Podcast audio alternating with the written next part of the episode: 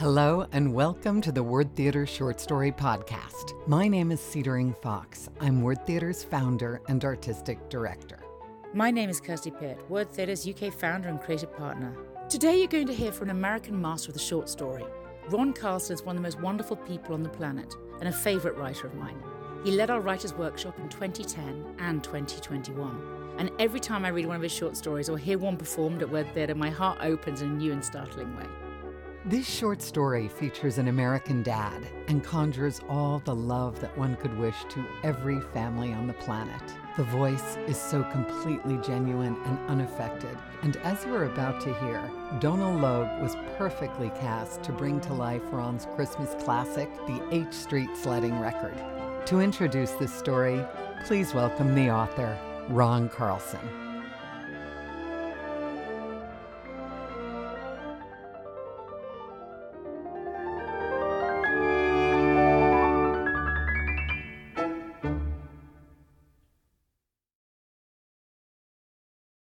This is Ron Carlson, speaking about my story, the H Street Sledding Record. It was winter in Salt Lake City, Utah, the holidays, and just saying that seems like a story. You all need say no more. It was a period when all my stories were set there in my old hometown, and I came to see it was like I was writing letters to my neighbors. I used the real places and parks and stores and real streets, and H Street is a real street there on the avenues where I lived for a while. It's easy to find. Some of the events in this story are also drawn from life. My friend who had a horse and that sled, and the one winter I actually worked at a Christmas tree lot. Other moments in the story arose from imagination and came along as the simple news of what I deeply felt. I've learned what actors can find in a story, and Donal Logue reads the H Street Sledding Record with as much heart as I've ever heard. It will be sweet to hear it again. The last thing I do every Christmas Eve is go out in the yard and throw the horse manure onto the roof. It is a ritual.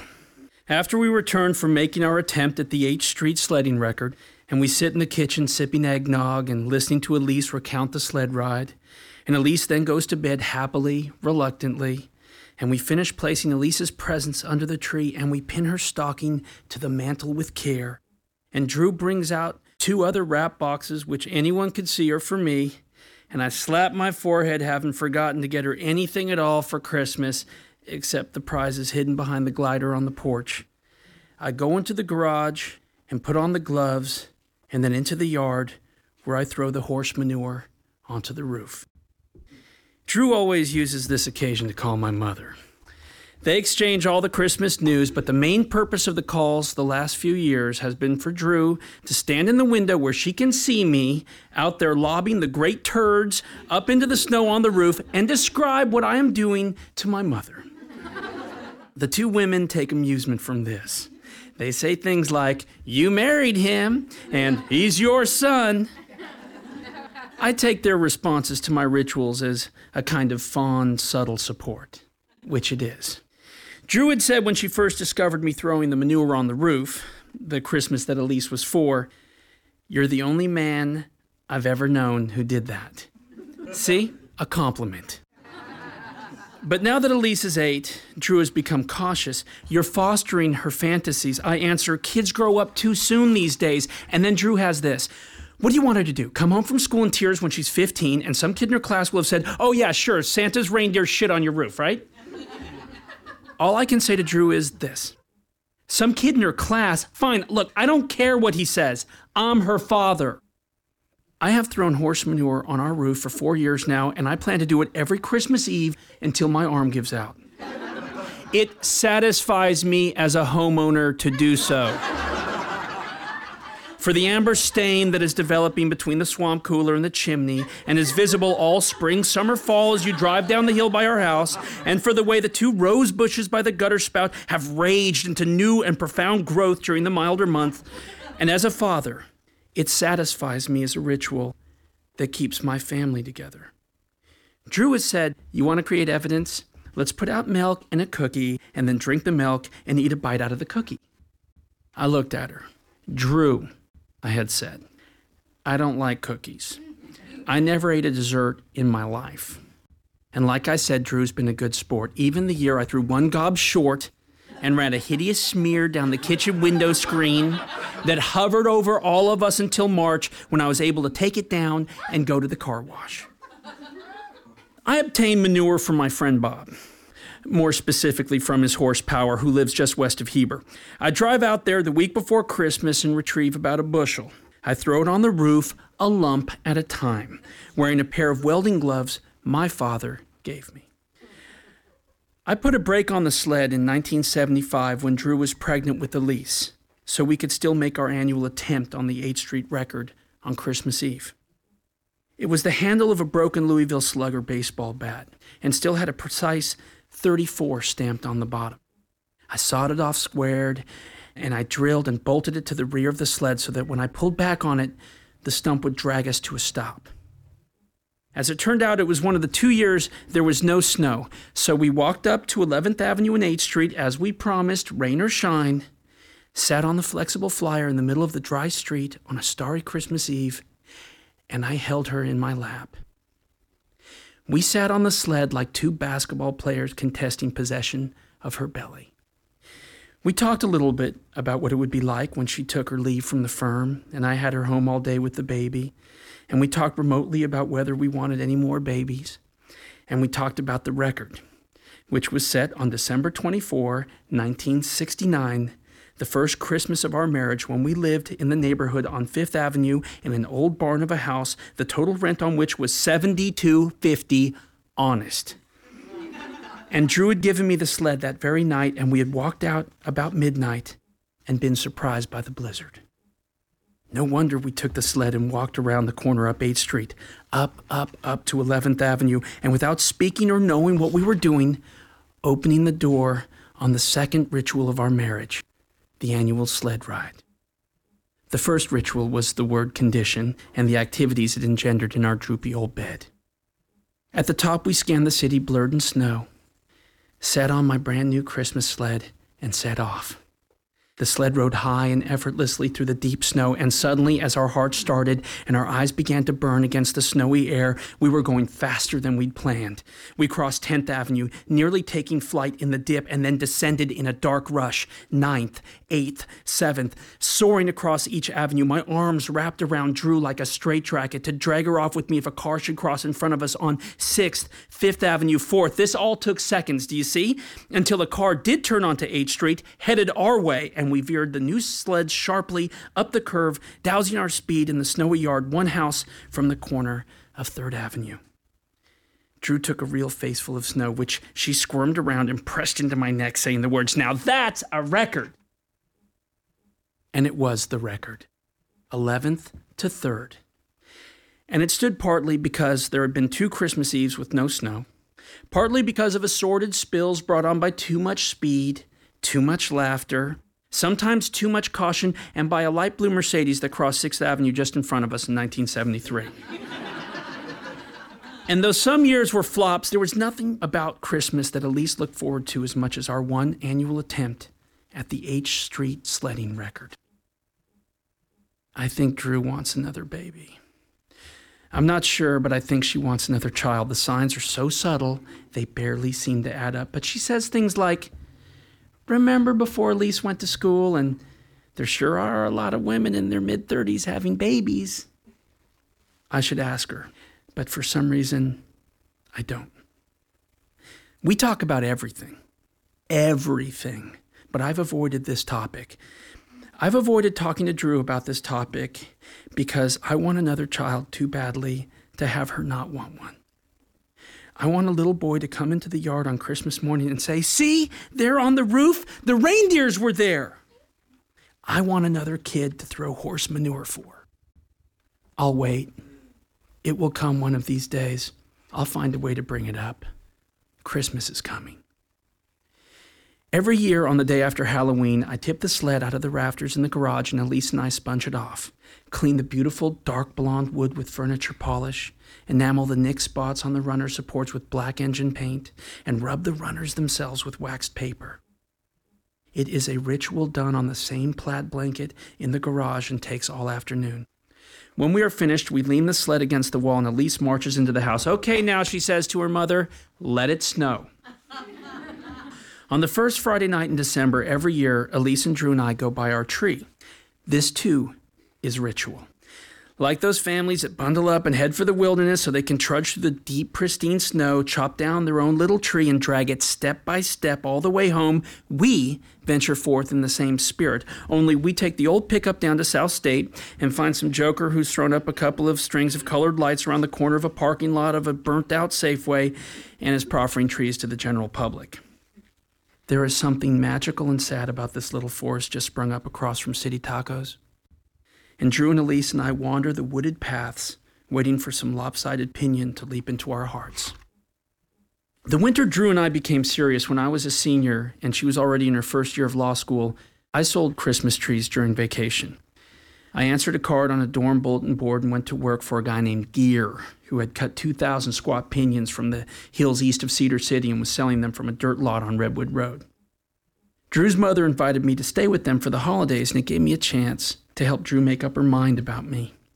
I would sell trees until midnight with Gear and then drive back to Drew's and watch every old movie in the world and wrestle with Drew until our faces were mashed blue. I wanted to complicate things wonderfully by having her sleep with me.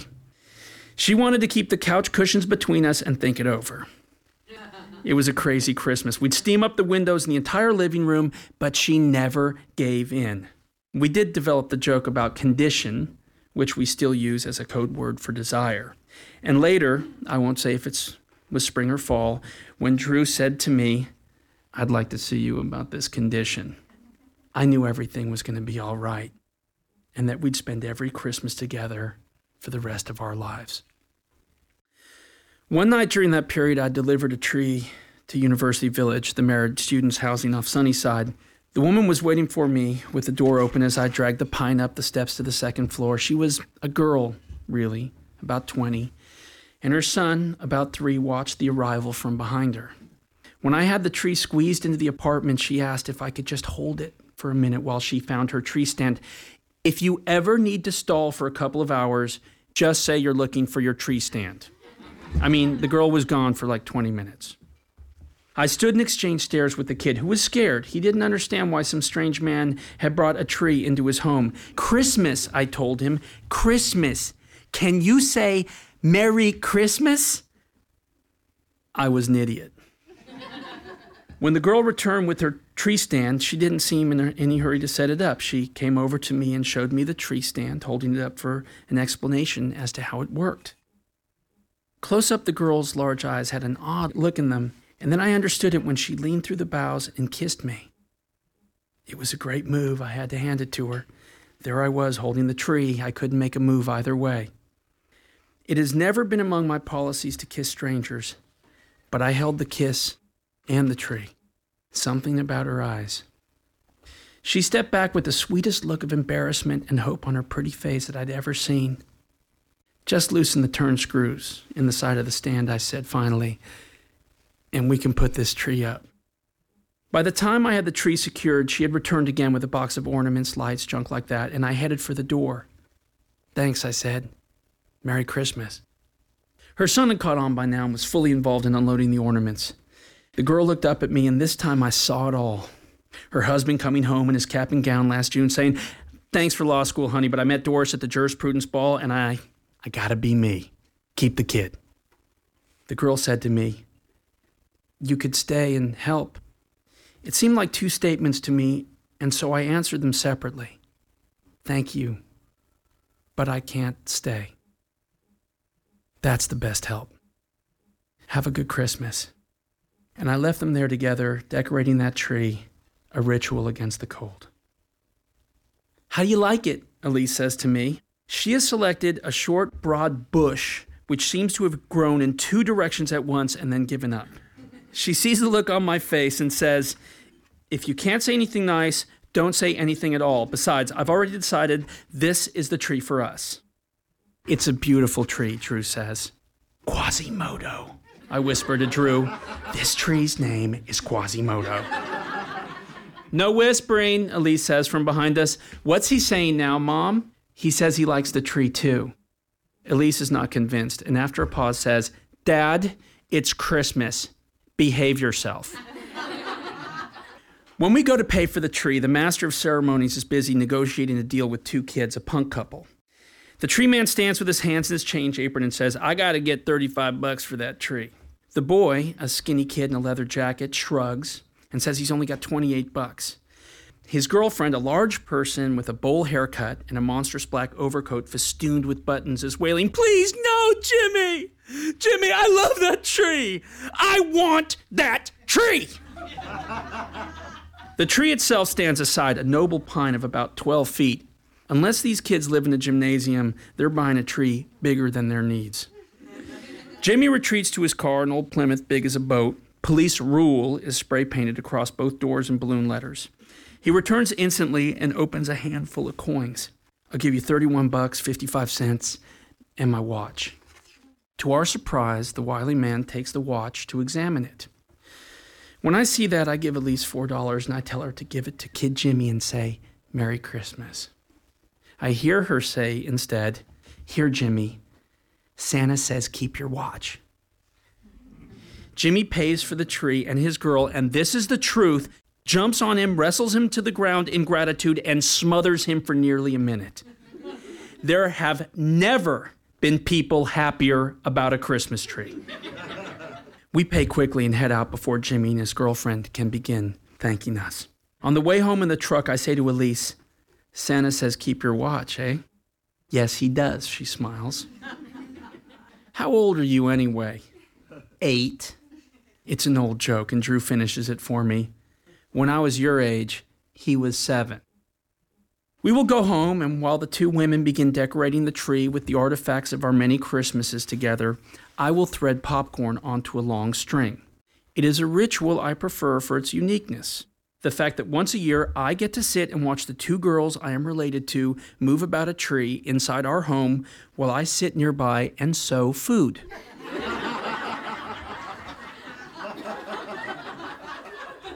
On the morning of the twenty-fourth of December, Elise comes into our bedroom already dressed for sledding. Good news, she says, we've got a shot at the record. Drew rises from the pillow and peeks out the blind. It's snowing, she says. Christmas Eve, we drive back along the snowy avenues and park on Fifth, as always. I know, Elise says, hopping out of the car. You two used to live right over there before you had me, and it was a swell place and only cost seventy-two fifty a month. Honest. Drew looks at me and smiles. How old are you? I ask Elise, but she is busy towing the sled away around the corner up toward eleventh avenue. It is still snowing, petal flakes, teeming by the street lamps, trying to carry the world away. I take Drew's hand and we walk up the middle of H Street behind our daughter. There is no traffic, but the few cars have packed this tender snow perfectly. It could be a record. On ninth avenue, Drew stops me in the intersection. The world still is snow and kisses me. I love you, she says. What a planet, I whisper, to allow such a thing. By the time we climb to eleventh avenue, Elise is seated on the sled, ready to go. What are you guys waiting for, Christmas? She says and laughs at her own joke. Then she becomes all business. Listen, Dad, I figure if you stay just a little to the left of the tire tracks, we could go all the way and no wobbling. She's referring to last year's record attempt, which was extinguished in the eighth avenue block when we laughed ourselves into a fatal wobble and ended in a slush heap. We arrange ourselves on the sled as we have each Christmas Eve for eight years. As I reach my long legs around these two women, I sense their excitement. It's going to be a record, Elise whispers into the whispering snow. Do you think so? Drew asks. She also feels this could be the night. Oh, yeah, Elise says. The conditions are perfect. What do you think? Drew turns to me. Well, the conditions are perfect. When I say conditions, Drew leans back and kisses me. So I press. There's still room on the sled, I say, pointing to the F in Flexible Flyer that is visible between Elise's legs. There's still room for another person. Who? Elise asks. Your little brother, Drew says, squeezing my knees. And that's about all that was said, sitting up there on eleventh avenue on Christmas Eve, on a sled which is as old as my marriage, with a brake that is as old as my daughter. Later tonight, I will stand in my yard and throw this year's reindeer droppings on my very own home. I love Christmas. Now the snow spirals around us softly. I put my arms around my family and I lift my feet onto the steering bar. We begin to slip down H Street. We are trying for the record. The conditions, as you know by now, are perfect.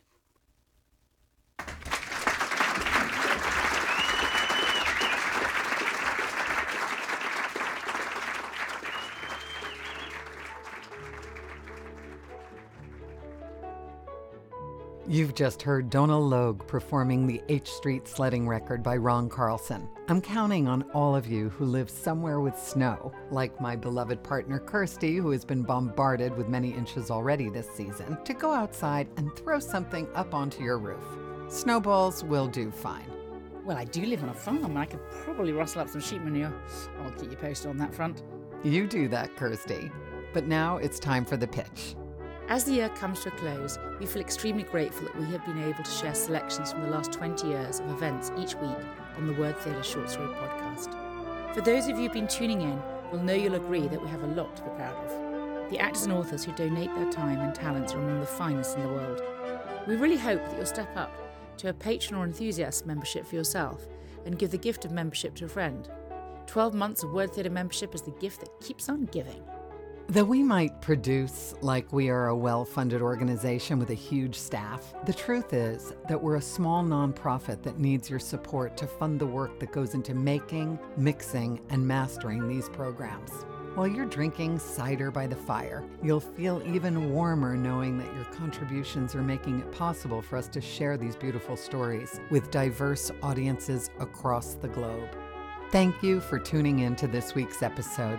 Special thanks to Jonathan Sachs for composing our theme music, and thank you, Los Angeles County Department of Arts and Culture, for our interns, podcast editor Jonathan Escobedo, and media coordinator Gina Fontanesi. This is Cedering Fox in Los Angeles. And this is Kirsty Pitt up in England's Peak District, signing off.